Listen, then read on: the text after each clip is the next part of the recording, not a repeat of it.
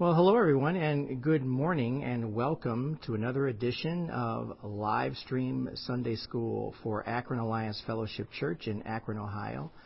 Thank you so much for joining me today. My name is Melvin Gaines. We're going to go ahead and get started with some music while we allow others to jump on with us and get uh, caught up and get ready for another edition of Sunday School. We have music from the Broadview Baptist Chapel Choir. I came to magnify the Lord. Here we go. Thank you so much for being here this morning. Good morning, Ronnie. Amen.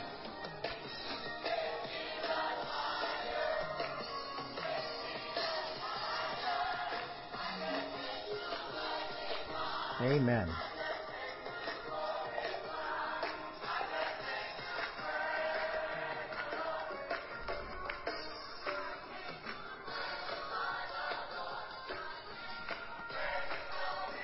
Amen.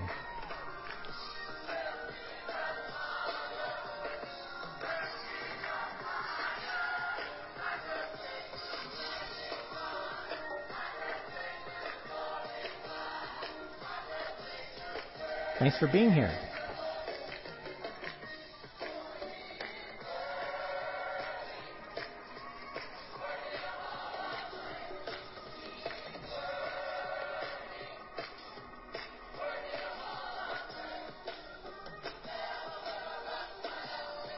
Amen.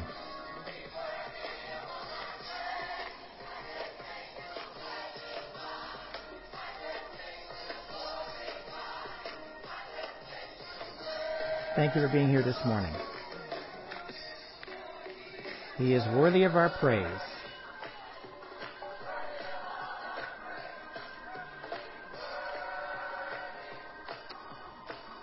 Ricardo, good morning. Thanks for being here.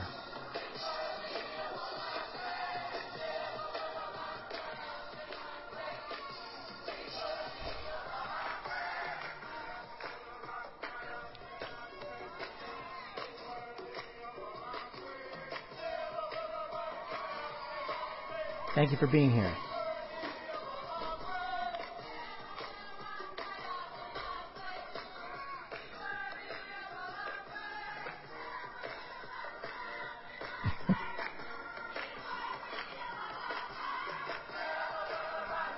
Interesting Sunday school this lesson this morning.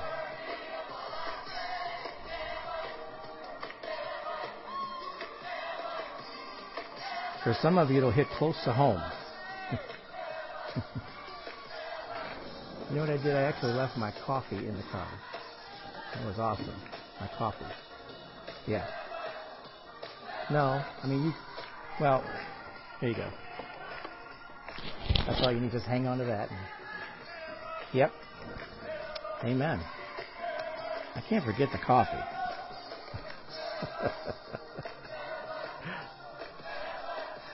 good morning, good morning. Amen.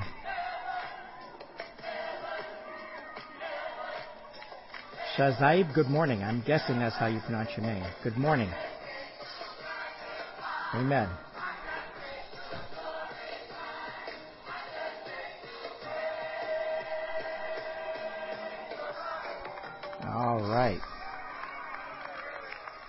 Amen. Amen. That was the um, Broadview Baptist Chapel Choir out of Broadview, Illinois. I came to magnify the Lord. Amen. And there's the, I'll go ahead and end that now though. But thank you uh, again for the musical selection to play this morning while we allow people to jump on with us. We are back at it again with another live stream Sunday school. We've got um, we've got a, a little bit. Uh, what I mentioned earlier was that we've got a, a very interesting lesson today, um, kind of breaking it up a little bit to allow for focusing on one particular topic this week in the book of John, chapter 7. Uh, but we'll get to that in a moment. John 7, uh, we're going to be covering John 7, uh, verses 1 through 13 this week. But before we do that, let's go through some of the announcements. Uh, thank you so much. Thank you, thank you, thank you. Um, much appreciated. Let's go through the announcements. Um, first of all, Pastor Gus did record a message uh, online for those of you who are on our Akron Alliance Fellowship Facebook page. That's where you're seeing us right now. Uh, that message will appear uh, immediately following Sunday school. Uh, the work of sanctification is the message. So he hasn't. we have an online message for you, and we also, of course, if you're coming to Akron and you're Akron, Ohio, you'll see that message today at church in about an hour and a half, uh, approximately. So uh, we appreciate your patronage there as well too. But the work of sanctification, it's in a continuing uh, message uh, from Pastor Gus on the Holy Spirit and the importance of the sanctification process, which we all should be experiencing if we're believers in the Lord Jesus Christ. We should be experiencing that very uh, sanctification and constant improvement uh, as we grow in our relationship with Jesus Christ. Improvement not just personally, but in our relationship with Him. He is sanctifying us. Amen. That's how it, how the Spirit works. And please remember your tithes and offerings. Amen. That's uh, also pretty important. We ask you to always pray before giving, and we want to make sure that you're praying and recognizing the importance of worship through giving, which is what it is, and making sure that our church is able to still take care of uh, the expenses, like I said, paying for the lights, all of the utilities that we need, the heat, all those things.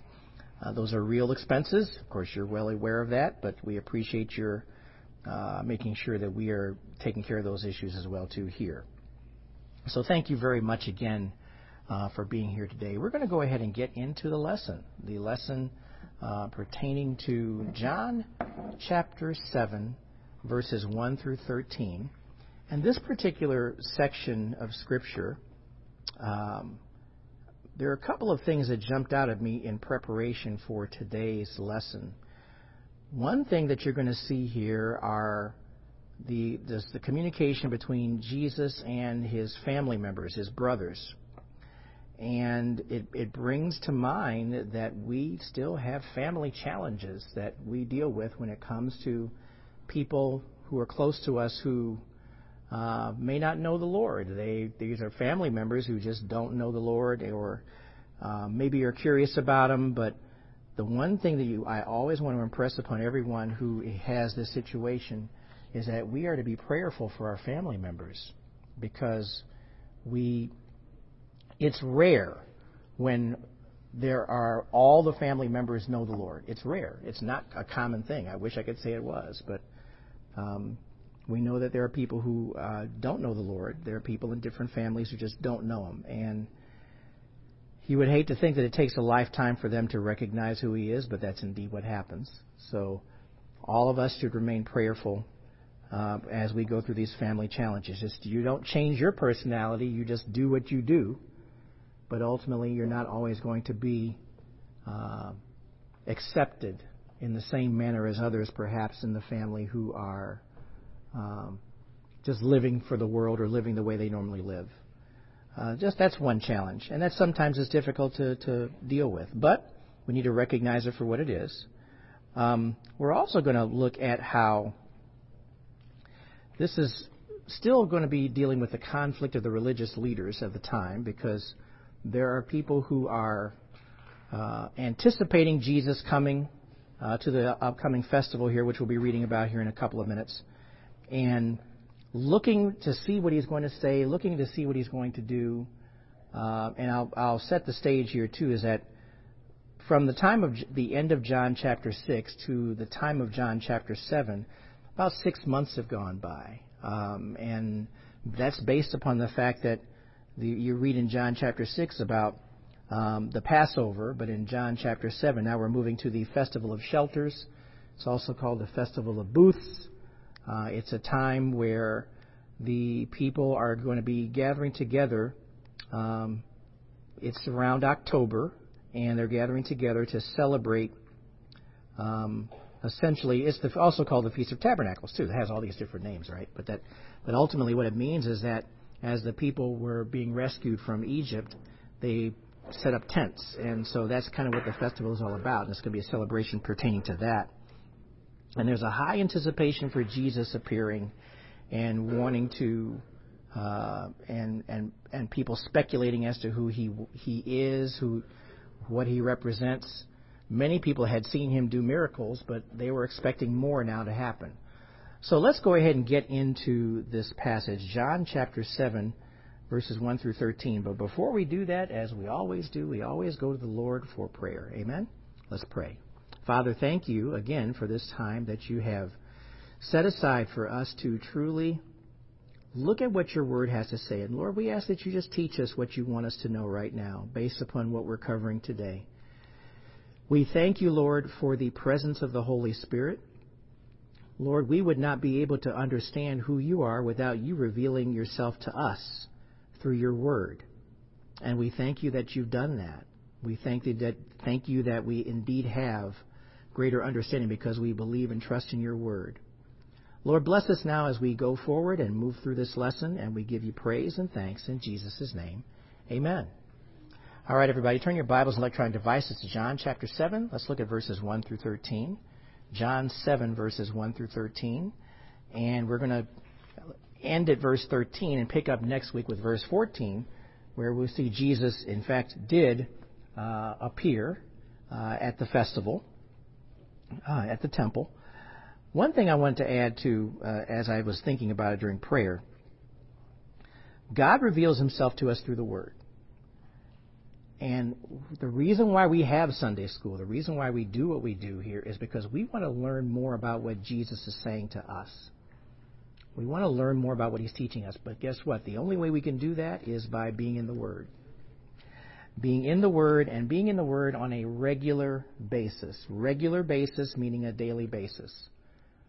Um, I read something yesterday, and we it, it has to do with establishing a routine. You know, we're in a new year, and we're eight days into a new year, and this is a great time if you if if you ever make a New Year's resolution, make one that you can keep, and that's by following a Bible schedule to your Bible plan and staying with it, because that really is going to be one of the most important resolutions you can make to be in the Word and studying the Word every day and pacing yourself as you go.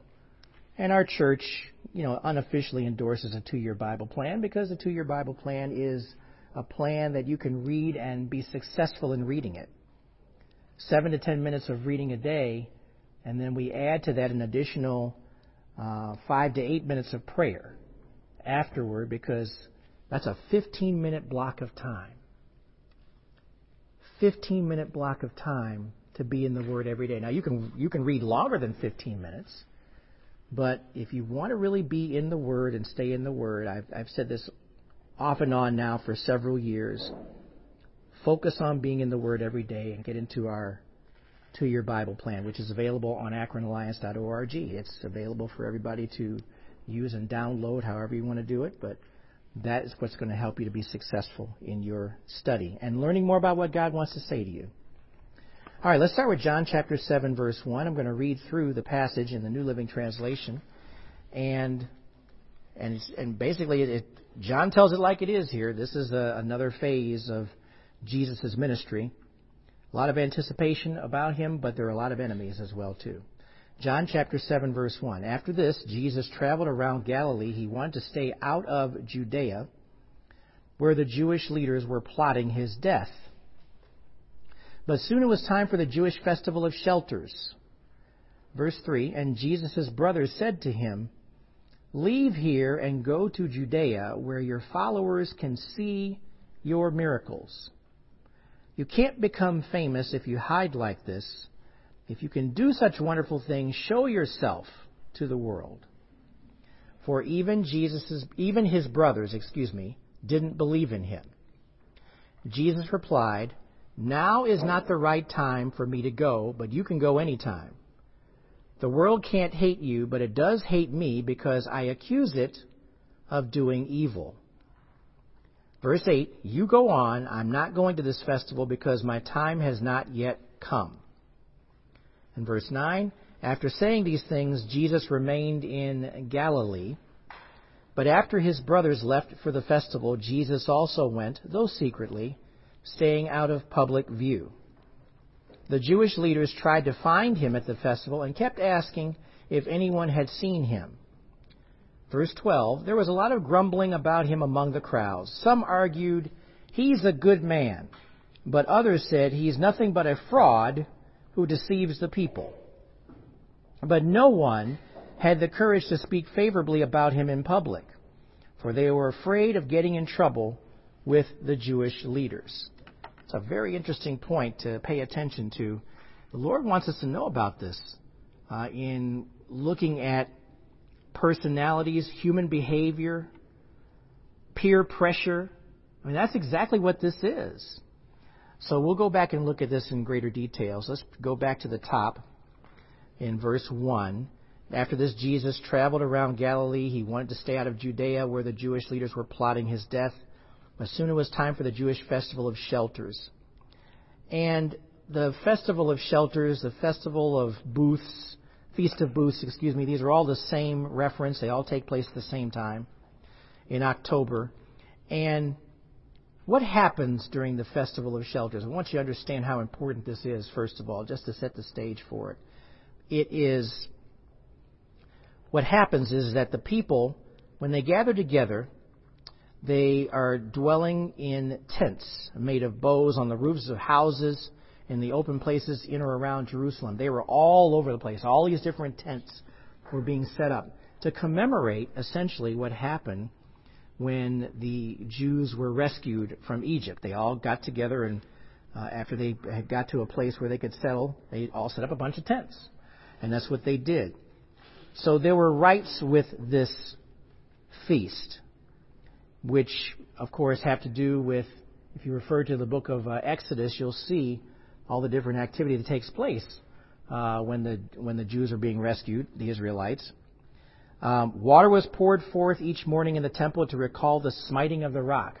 Remember the passage when the rock was smitten? They were looking for water, and and then the water was gushing out. So there was actually this was taking place during the festival as well too. Two candelabra lighted each evening represent the luminous cloud which lighted the Israelites by night. Remember that they followed a cloud, a lighted cloud that God had uh, put forth for them so they would know which way to go. So we're talking about all things that happened, actually happened, of course. That's why they did these things. And the brethren of Jesus are named in Matthew 13, verse 55. And it's important to note, too, that in uh, James uh, became the chief pastor of the Jerusalem church. But let's take a look at what it says in Matthew chapter 13. I want you to turn your Bibles, electronic devices, to uh, Matthew 13, verse 53. And we're going to read through to verse 58. Matthew 13, verse 53. And we're going to read through to verse 58. And what I want you to see here, this kind of sets the stage for what we're looking at uh, in the conversation with Jesus, between Jesus and his brothers. Matthew 13, verses 53 through 58. It says in verse 53, this is the Christian Standard Bible, when Jesus had finished these parables, he left there. He went to his hometown and began to teach them in their synagogue, so that they were astonished and said, Where did this man get this wisdom and, and these miraculous powers? Notice how they're recognizing that he indeed performed miracles. And where did he get this wisdom? Because he was very, very smart, the things that he said. Verse 55, now here we go. Isn't this the carpenter's son? Isn't his mother called Mary and his brothers James and Joseph? Simon and Judas?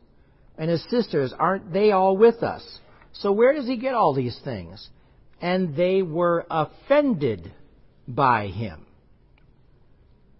Jesus said to them, A prophet is not without honor except in his hometown and in his household. And he did not do many miracles there because of their unbelief. Now, that was a choice that Jesus made, certainly. But what is the key phrase here? A prophet is not without honor except in his hometown and in his house and in his household. Um, and you have to understand that our families will sometimes honor what we say and do, and sometimes they won't. Our greatest challenge in families is praying for our family members to truly get to know and have a relationship with the Lord Jesus Christ. And it's tough sometimes to see them living in ways that are unholy and unhealthy. Now, I, I say this as a, as a caution too. Make sure that as you interact with your family members, you are living the way you should live. Because it's not too far away that we can probably remember the last time we've sinned or done something we shouldn't have done. We are thankful to have repentance in the Lord Jesus Christ because we ask for forgiveness of our sin. But we're not called to be perfect, but we are called to serve Him and worship Him and live for Him. And that's what we have to understand. He wants us to live in such a manner where we do recognize, where He says, Be holy because I am holy. That's what we're always striving for. That's what we're always shooting for. But our fleshliness, our fleshly bodies, will always act counter to that. So we always want to keep working and living in such a manner where we're honoring the Lord in what we're doing. But look at what it says here. The, the church, the people, excuse me, they couldn't deny his miracles. They couldn't understand, because of his wisdom and the miracles that he did, why isn't he getting people together behind him to follow him? And uh, because they're looking at it more strictly from a physical kingship. Now, let me be very clear about something, too. Jesus was born a king, he grew up as a king, he lived as a king on earth, and he died as a king. His kingship has always been in place, but not the kingship that they're referring to uh, here in this passage. They're looking at him as far as being part of a movement where people were getting ready to follow him. Remember, he had dashed away because he didn't want them to make him king. It wasn't time. And we have to recognize that too. And some people were impatient with Jesus if they weren't upset with him or annoyed with him.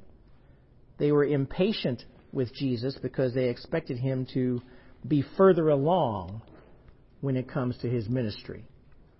Well, that's a matter of interpretation. They didn't understand what he was doing. They didn't know that everything that was being done was being done according to what? God's timing and the Lord's timing. And of course, that just wasn't part of their thinking. And ultimately, Jesus knew that he was going to die. That was what was going to happen and he knew that that was what his responsibility was going to be. But there was still additional work that needed to be done before his time would come.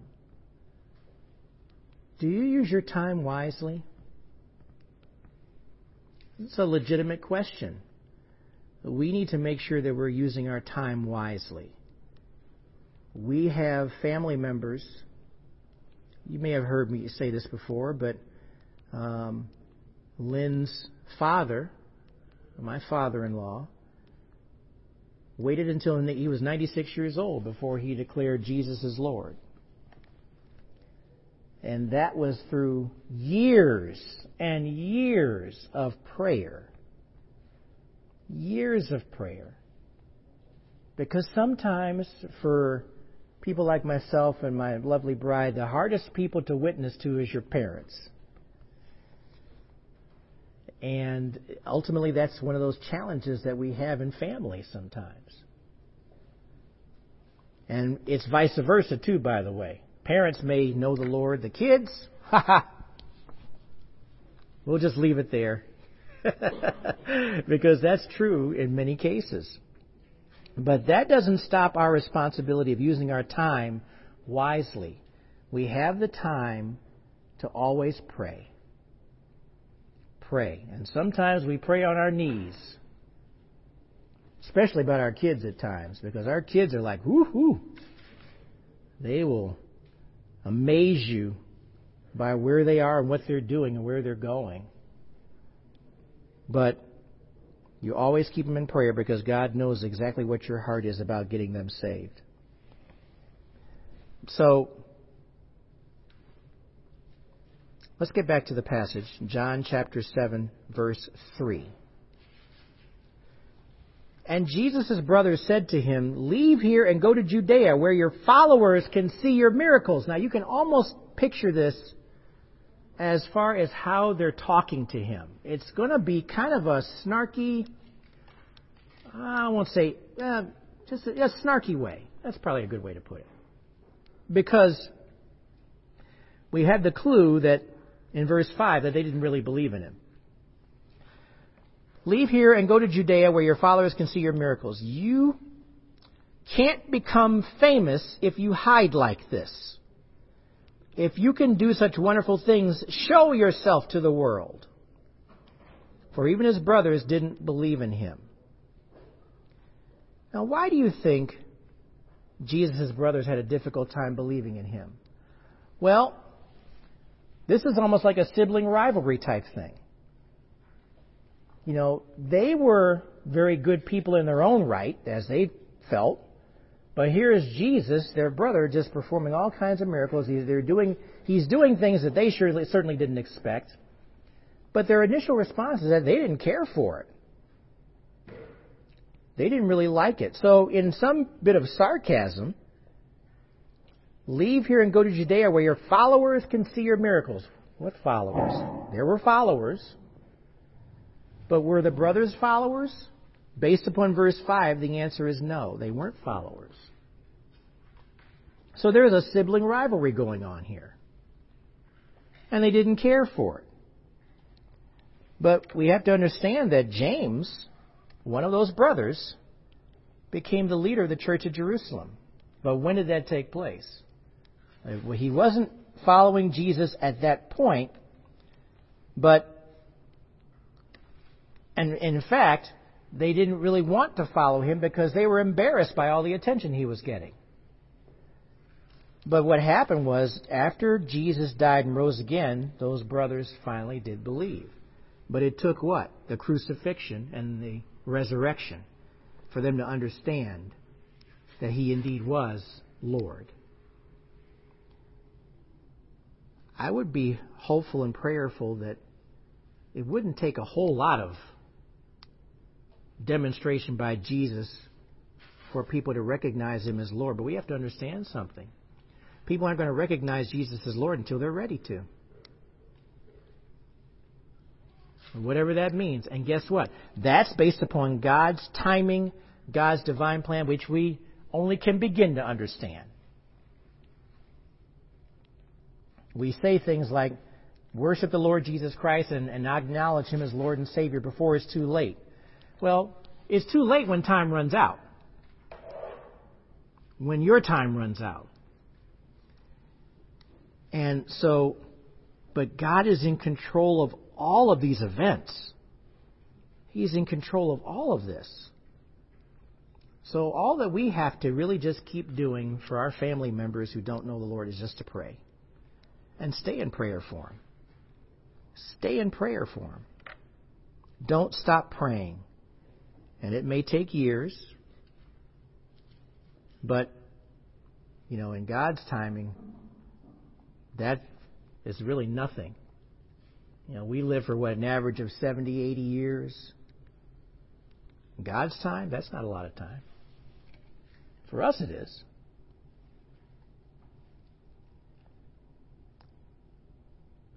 Okay. There is an opportunity to believe in Jesus Christ, but you have the time that God gives you to do that. Let's go on to verse 6, John chapter 6. Jesus replied, Now is not the right time for me to go, but you can go any time. The world can't hate you, but it does hate me, because I accuse it of doing evil. You go on. I'm not going to this festival because my time has not yet come. Now understand something. Jesus is telling them, you go ahead. Because I think the expectation is, is that Jesus, by the brothers, is that Jesus is going to travel with them so that they make this grand entrance into the festival. Well, that's not what Jesus wants. He doesn't want to make a grand entrance. He doesn't want to show up and get the attention because people know where he's coming from. They know his family. They know what's happening. And, they, and Jesus already knows he is a flashpoint. So he's trying to get the brothers to understand I'm not going with you. Didn't mean that he didn't go, but he just didn't want to go with them to raise more attention. Because look what it says again in verse 8. You go on. I'm not going to this festival. He probably should have added there, with you, because my time has not yet come. We keep hearing Jesus mention, My time has not yet come. The time has not yet come. He knows the timing of when he is going to go to the cross. It's coming, but his time had not yet come. And he didn't want anything to be done outside of what would be considered outside of God's timing. Look at the obedience that Jesus has for the Father here. I don't know if you picked up on that, but he's being obedient to the Father. He's working according to God's will and God's timing in this whole process. There was more to be done. And Jesus points out in verse 7 because the world hated Jesus, guess what? In our families, we can be hated too because we follow Jesus. We can be hated by the world, we can even be hated by members of our family if they don't know the Lord. And I know we heard that hate is a strong word. Well, it certainly is. But being hated means a number of things disregarded, diminished, disapproval, busybody, holy roller, Bible thumper. Those are all words that have been used about us as believers. And are those really words that put you down per se? Not really. Because one thing that everybody has acknowledged here, even in this passage, is that Jesus has performed miracles. Jesus has done things that are far beyond what human beings can do. And yet, the world hates him anyway. Why does the world hate him? Where do we live? We live in Satan's domain. Of course, the world's going to hate him. It's really common sense if you think about it. We are foreigners in this world because we're living in Satan's domain. That was established long ago. In Matthew chapter 4, when uh, Satan is tempting Jesus, talking about, I will give you all of these different kingdoms and lands if you'll fall down and worship me. And Jesus didn't make an argument, oh, these aren't your kingdoms and worlds. He just went right on and went to the Word and said, Thou shalt worship only the Lord thy God. Why didn't he say something about those kingdoms and worlds? Because they are Satan's domain. They do belong to him. That's why he said that. But rather than you worshiping the world, what are we to do? We're to worship the Lord. Okay. We have to make sure that as we deal with our family members, deal with the world, we indeed are living in such a manner where we're willing to pay the cost to follow Jesus. There's a cost. You know, sometimes the cost is hurt feelings, sometimes the cost is disappointment, sometimes the cost is, man, I thought this person really had it together. I guess not. And you pray for those people. But you got to be all in for Jesus. You can't be half-hearted about it. You got to put everything into it. And that's the whole point of doing what? The regular study, the regular reading. The more and more that you're not reading Scripture, the more difficult it is for you to be able to live in such a manner and speak about Jesus with confidence. All in. Can't be half hearted about it. Let's drop down to verse 9. After saying these things, Jesus remained in Galilee.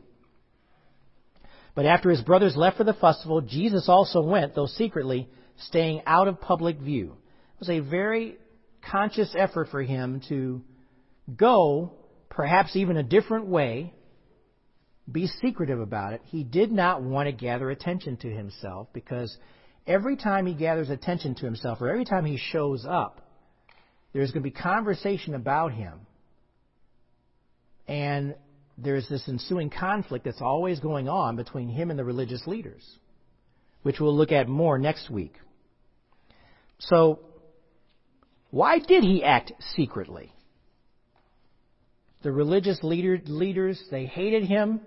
They didn't want him to be seen, but they were ready. They were loaded for bear when he would finally show up because everyone had to show up. It's not like they could just bow out and say, I'm taking a pass. No, they were required to show up at these festivals.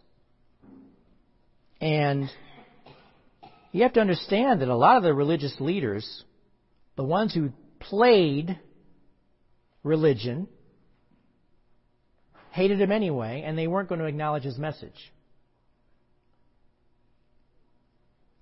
The more that Jesus taught, and worked publicly, the more these leaders would cause trouble for him and cause trouble for his followers too.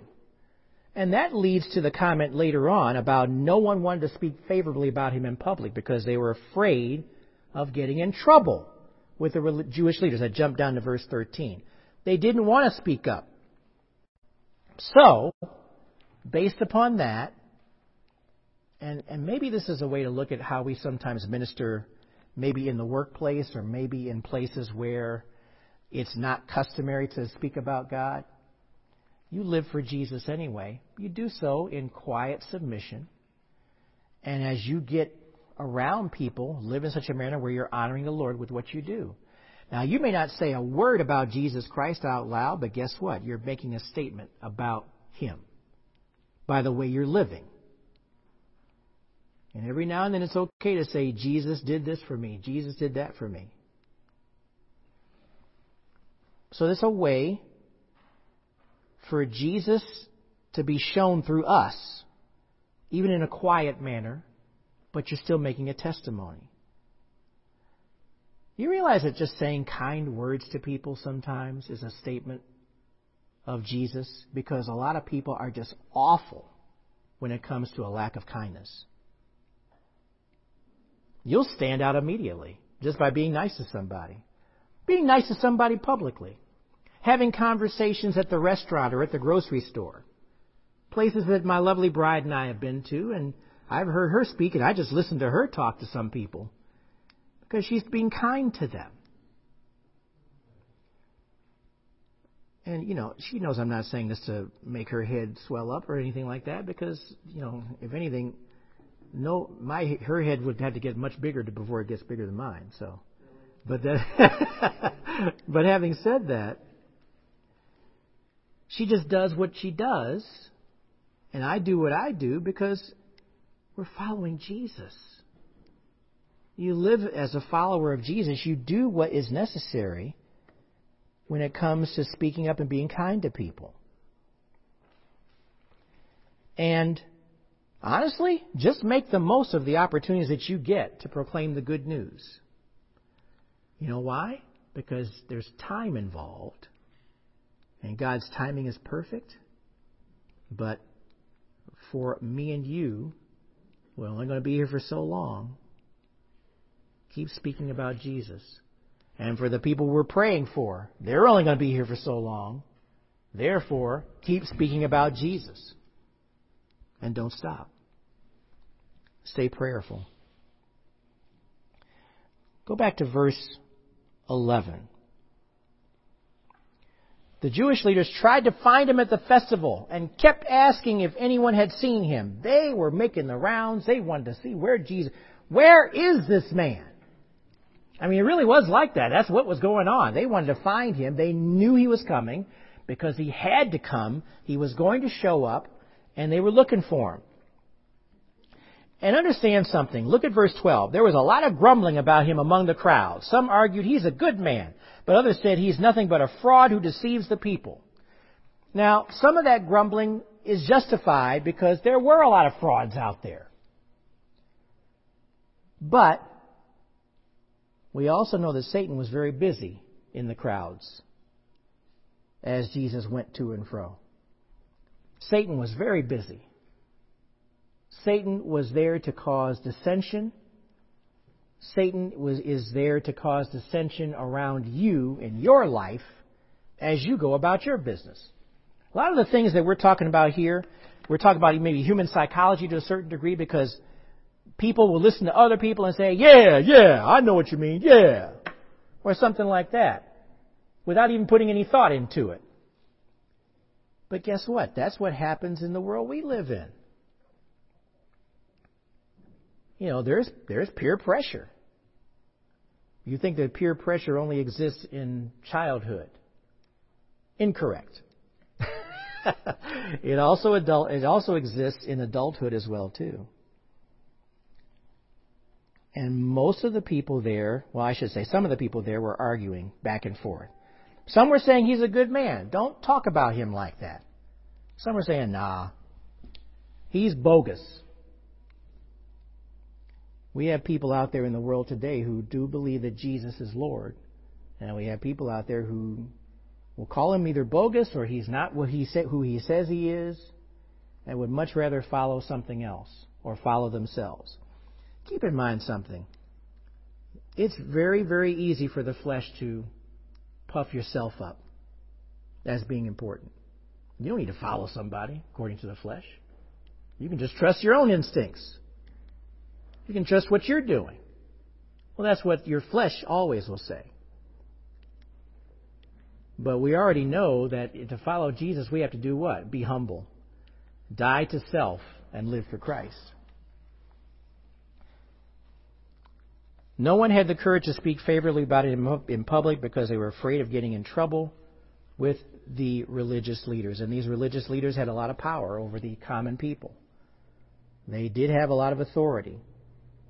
They couldn't do much to Jesus. You know why? Because God wouldn't allow it. Remember the timing here. God was not allowing the people to do something to Jesus. Remember, they wanted to kill him.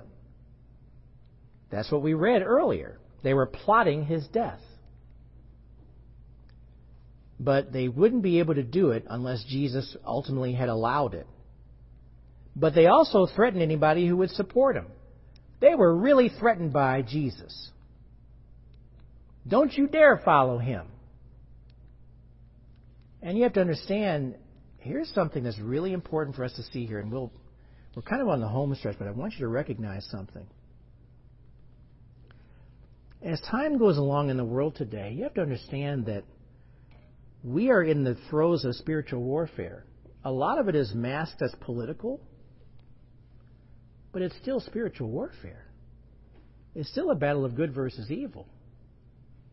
And what is one way for people to be silenced in the world today? It's by financial means, restricting them from being able to do certain things with money.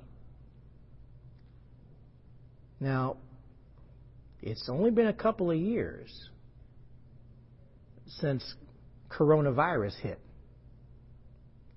And did not the world change 1,000% from what you were used to in early 2020?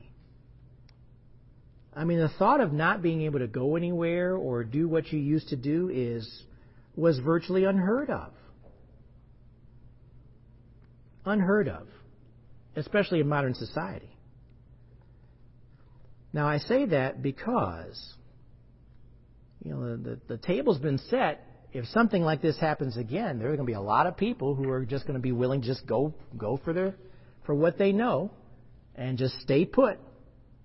When it might really need to be the exact opposite, where we need to be speaking about Jesus Christ and talking about Jesus. So, I mean, this isn't a heads up on anything happening because I am not a prophet. I'm not going to try to be.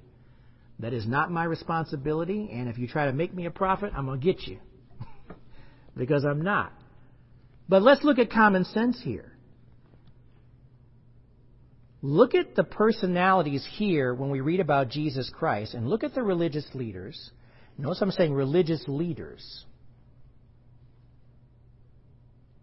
And the authority they were trying to put forth to keep people from following Jesus.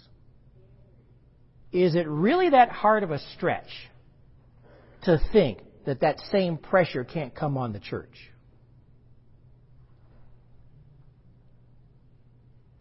Of course it could. It's a common sense thing. If you look at human behavior, just look at what people were saying.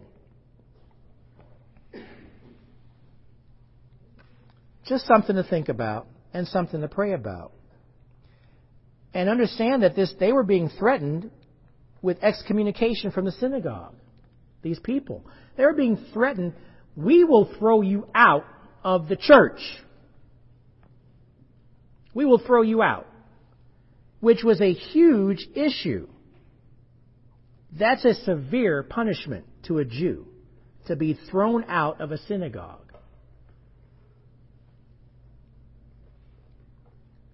There's public shame in that. There's building resentment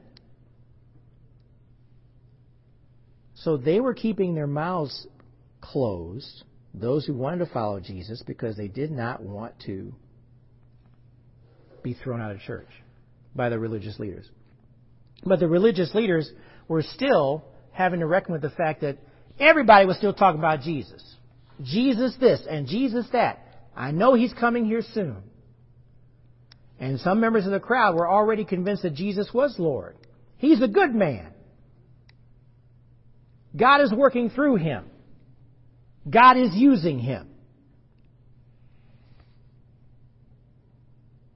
But they couldn't speak about Jesus publicly. They were afraid. Now, what does that have to do with us? Are you fearful of sharing about Jesus? If you read Scripture, Jesus tells us not to be fearful, not to be afraid. Because as you go with Him, He strengthens you. In our own weakness, and sometimes we will be afraid to share, but yet we're still compelled to share anyway. And draw our strength upon the Lord Jesus Christ. And I hope you can see that.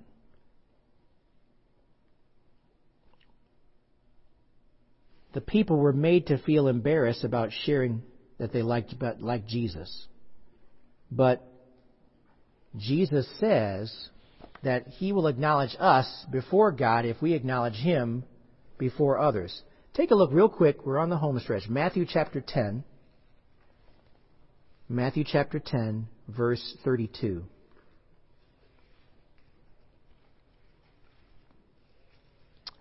This is a big deal, everybody.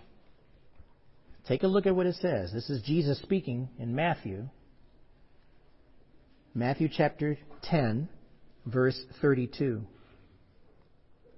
And the heading right above that in my Bible is Acknowledging Christ, which is something that we all have to do as believers, especially before people in our family, people that we know in the Lord. We need, people need to understand that we acknowledge who Jesus is. We know who He is. It says in verse 32, Matthew chapter 10, Therefore everyone who will acknowledge me before others, I will also acknowledge him before my Father in heaven. Period. We can go to the next verse, but whoever denies me before others, I also will deny him before my Father in heaven.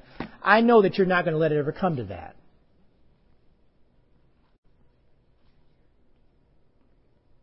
But if you acknowledge who Jesus is, and in many cases publicly. That's a testimony of who Jesus is that others need to see.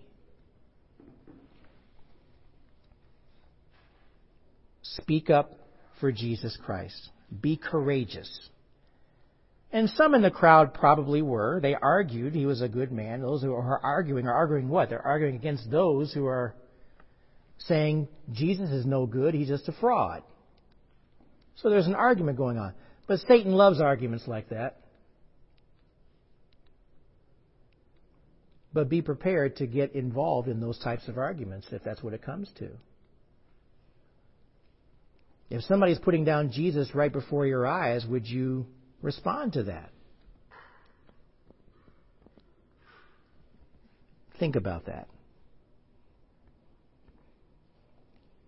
That's a good place to stop.